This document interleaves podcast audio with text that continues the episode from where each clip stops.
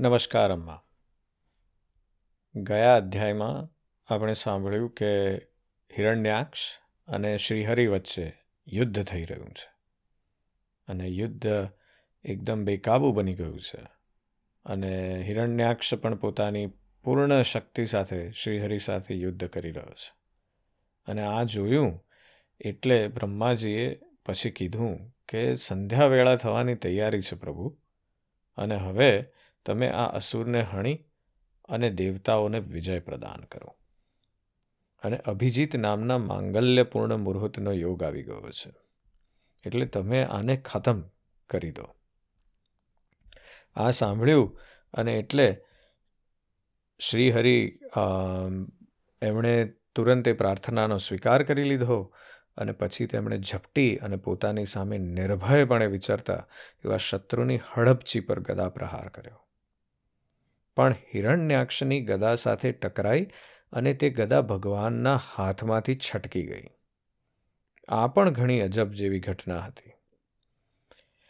તે સમયે શસ્ત્રુ પર પ્રહાર કરવાનો મોકો મળવા છતાં પણ હિરણ્યાક્ષે તેમને શસ્ત્રહીન જોઈ અને યુદ્ધ ધર્મનું પાલન કરતો રહી અને તેમના પર આક્રમણ કર્યું નહીં.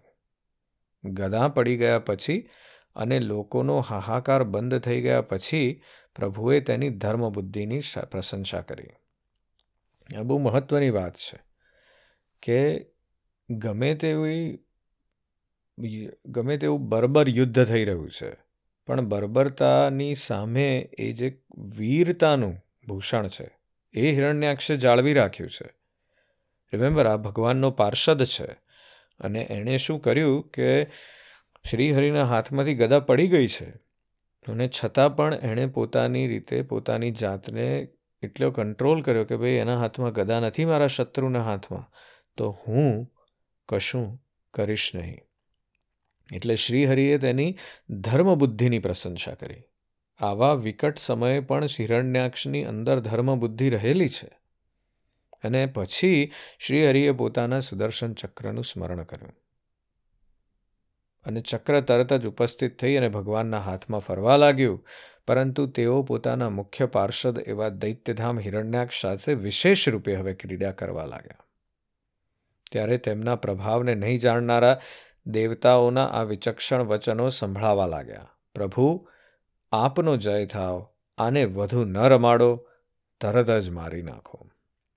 જ્યારે હિરણ્યાક્ષે જોયું કે કમલદલ નયન શ્રીહરિ તેની સામે ચક્ર લઈને ઊભા છે ત્યારે તેની બધી ઇન્દ્રિયો ક્રોધથી છળી ઉઠી અને તે લાંબા શ્વાસ ભરતો પોતાના દાંતોથી હોઠ ચાપવા લાગ્યો. તે સમયે તીક્ષ્ણ દાઢોવાળો દૈત્ય પોતાની આંખોથી તેમના તરફ એવી રીતે ઘૂરવા લાગ્યો કે જાણે તે હમણાં જ ભગવાનને ભસ્મ કરી દેશે. તેણે ઉછળીને કહ્યું કે હવે તું નહીં બચી શકે, લે એવો લલકાર કરી અને તેણે શ્રીહરિ પર ગદાથી પ્રહાર કર્યો. હે સાધુ સ્વભાવના વિદુરજી, યજ્ઞમૂર્તિ શ્રી વરાહ ભગવાને?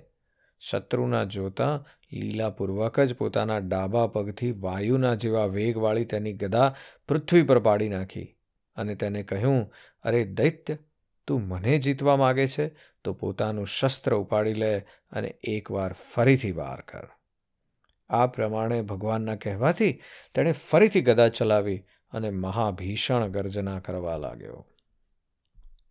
ગદાને પોતાની તરફ આવતા જોઈ અને ભગવાને પોતે જ્યાં ઊભા હતા ત્યાં જ તેને આવતા વેંત અનાયાસે એવી રીતે પકડી લીધી કે જેમ ગરુડ ગરુડ સાપણને પકડી લે છે.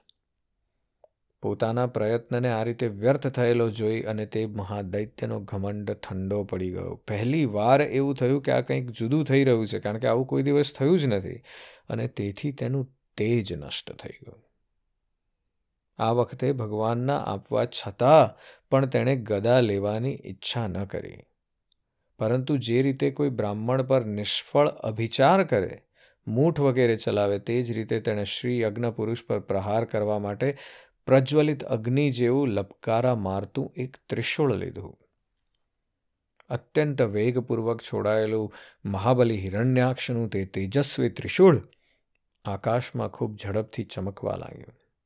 ત્યારે ભગવાને તેને પોતાના તીક્ષ્ણ ધારવાળા ચક્રથી એવી રીતે કાપી નાખ્યું કે જેમ ગરુડજીએ છોડેલી તેજસ્વી પાંખને ઇન્દ્રે કાપી નાખી હતી.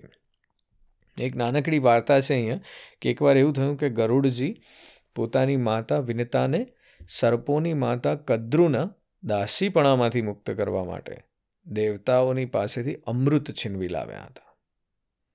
એટલે ત્યારે ઇન્દ્રએ તેમના પર વજ્ર છોડ્યું. ઇન્દ્રનું વજ્ર તો ક્યારેય વ્યર્થ જતું નથી. એટલે તેનું માન રાખવા માટે ગરુડજીએ પોતાની એક પાંખ પાડી નાખી અને એ પાંખને વજ્રએ કાપી નાખી. એટલે અહીંયા એ વાત કરવામાં આવી છે કે ભગવાને તીક્ષ્ણ ધારવાળા ચક્રથી એ ત્રિશુળને એવી રીતે કાપી નાખ્યું કે જેમ ગરુડજીએ પેલી પોતાની તેજસ્વી પાંખને છોડી દીધી હતી. ભગવાનના ચક્રથી પોતાના ત્રિશુલના ઘણા બધા ટુકડા થયેલા જોઈ અને હિરણ્યાક્ષને ઘણો ક્રોધ થયો. તેણે પાસે આવી અને ભગવાનના વક્ષસ્થળ પર, જેના પર શ્રી વત્સનું ચિહ્ન સુશોભિત છે, તેના પર બળપૂર્વક મુક્કો માર્યો. હવે એ દ્વંદ્વમાં આવી ગયો છે અને પછી ખૂબ જોરથી ગરજી અને અંતર્ધાન થઈ ગયો. હે વિદુરજી જેમ હાથી પર પુષ્પમાળાના પ્રહારથી કોઈ અસર થતી નથી, તેવી જ રીતે તેને આ મુક્કો મારવાથી ભગવાનના આદિવરાહ સતે સહેજ સજા પણ વિચલિત થયા નહીં. અને ત્યારે તે મહામાયાવી દૈત્ય માયાપતિ શ્રીપહરી પર અનેક પ્રકારની માયાઓનો પ્રયોગ કરવા લાગ્યો.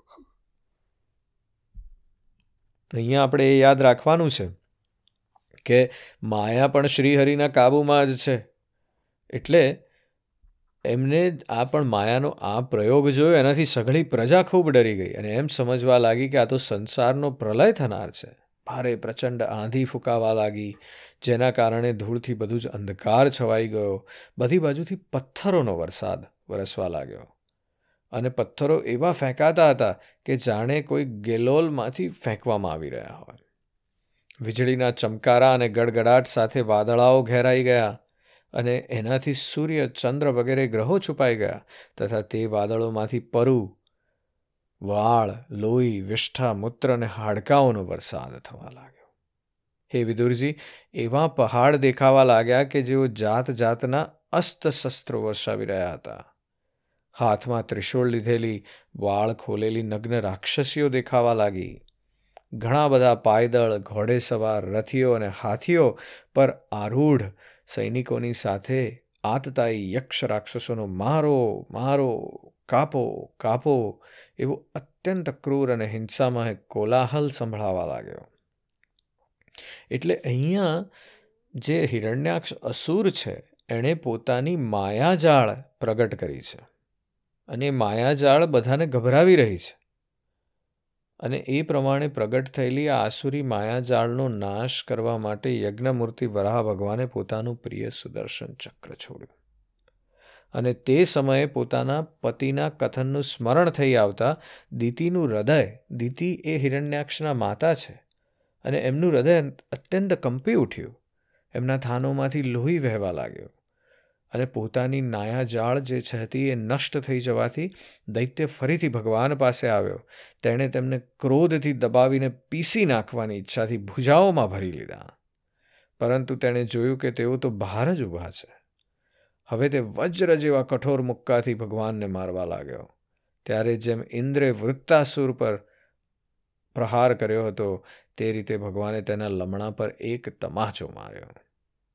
વિશ્વવિજયી ભગવાને જો કે ભારે ઉપેક્ષાપૂર્વક તમાશો, તમાચો માર્યો હતો, તો પણ તેના પ્રહારથી હિરણ્યાક્ષનું શરીર ચકલાવા લાગ્યું. તેની આંખો બહાર નીકળી અને હાથ પગ અને વાળ વેરણ છેરણ થઈ ગયા. તે નિષ્પ્રાણ થઈ અને વંટોળિયાથી ઉખડી પડેલા વૃક્ષની જેમ પૃથ્વી પર પટકાયો. હિરણ્યાક્ષનું તેજ હજી પણ ઝાંખું થયું નહોતું.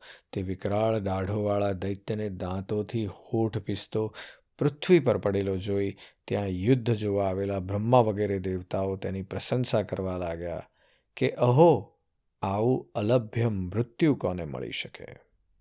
પોતાની મિથ્યા ઉપાધિથી છૂટવા માટે યોગીજનો સમાધિ યોગ વડે એકાંતમાં જ એમનું ધ્યાન કરે છે.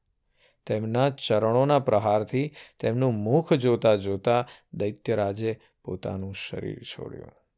આ હિરણ્યાક્ષ અને હિરણ્ય કશ્યપુ તો ભગવાનના પાર્ષદો છે અને આ તો એમની અધોગતિ થયેલી છે. એટલે હવે પછી કેટલાક જન્મો પછી બ્રહ્માજી કહે છે કે હવે પછી કેટલાક જન્મો પછી એ ફરી પોતાને સ્થાને પહોંચી જશે. આપણે પહેલાં આ જે જન્મોની વાત કરી ચૂક્યા છીએ કે આ તો એમનો પ્રથમ જન્મ છે. ત્રણ આવા જન્મ લેવાના છે. હજી તો રાવણ અને અને કુંભકર્ણની વાત બાકી છે. અને એ જ રીતે એમણે પછી પાછા જન્મો લેવાના છે.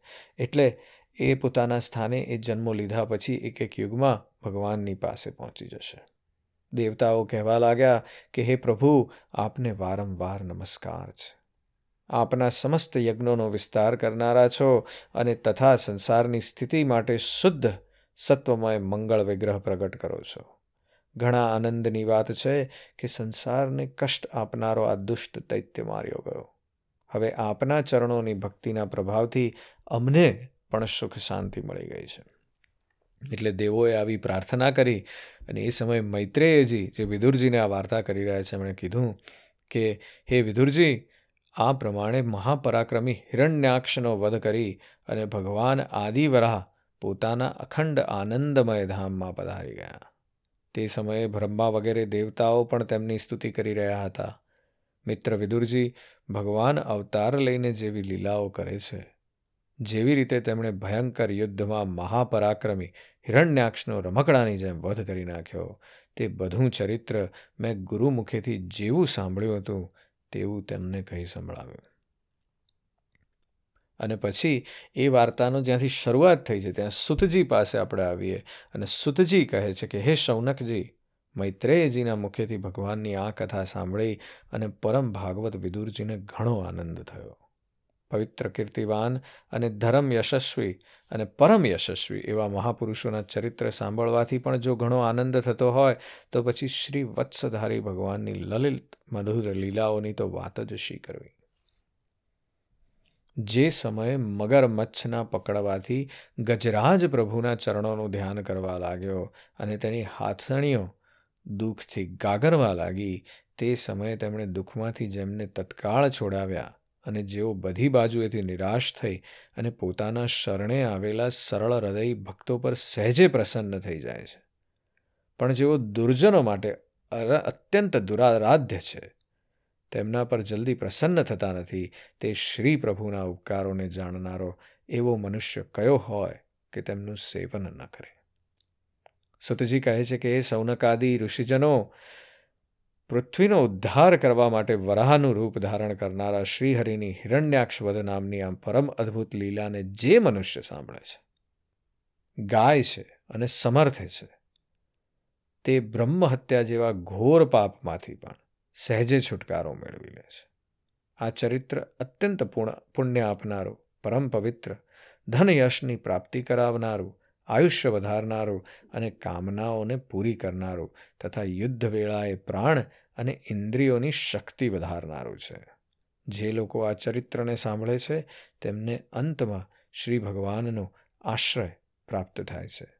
ભાગવતનો જે દસમો ભાગ છે, એ છે આશ્રય.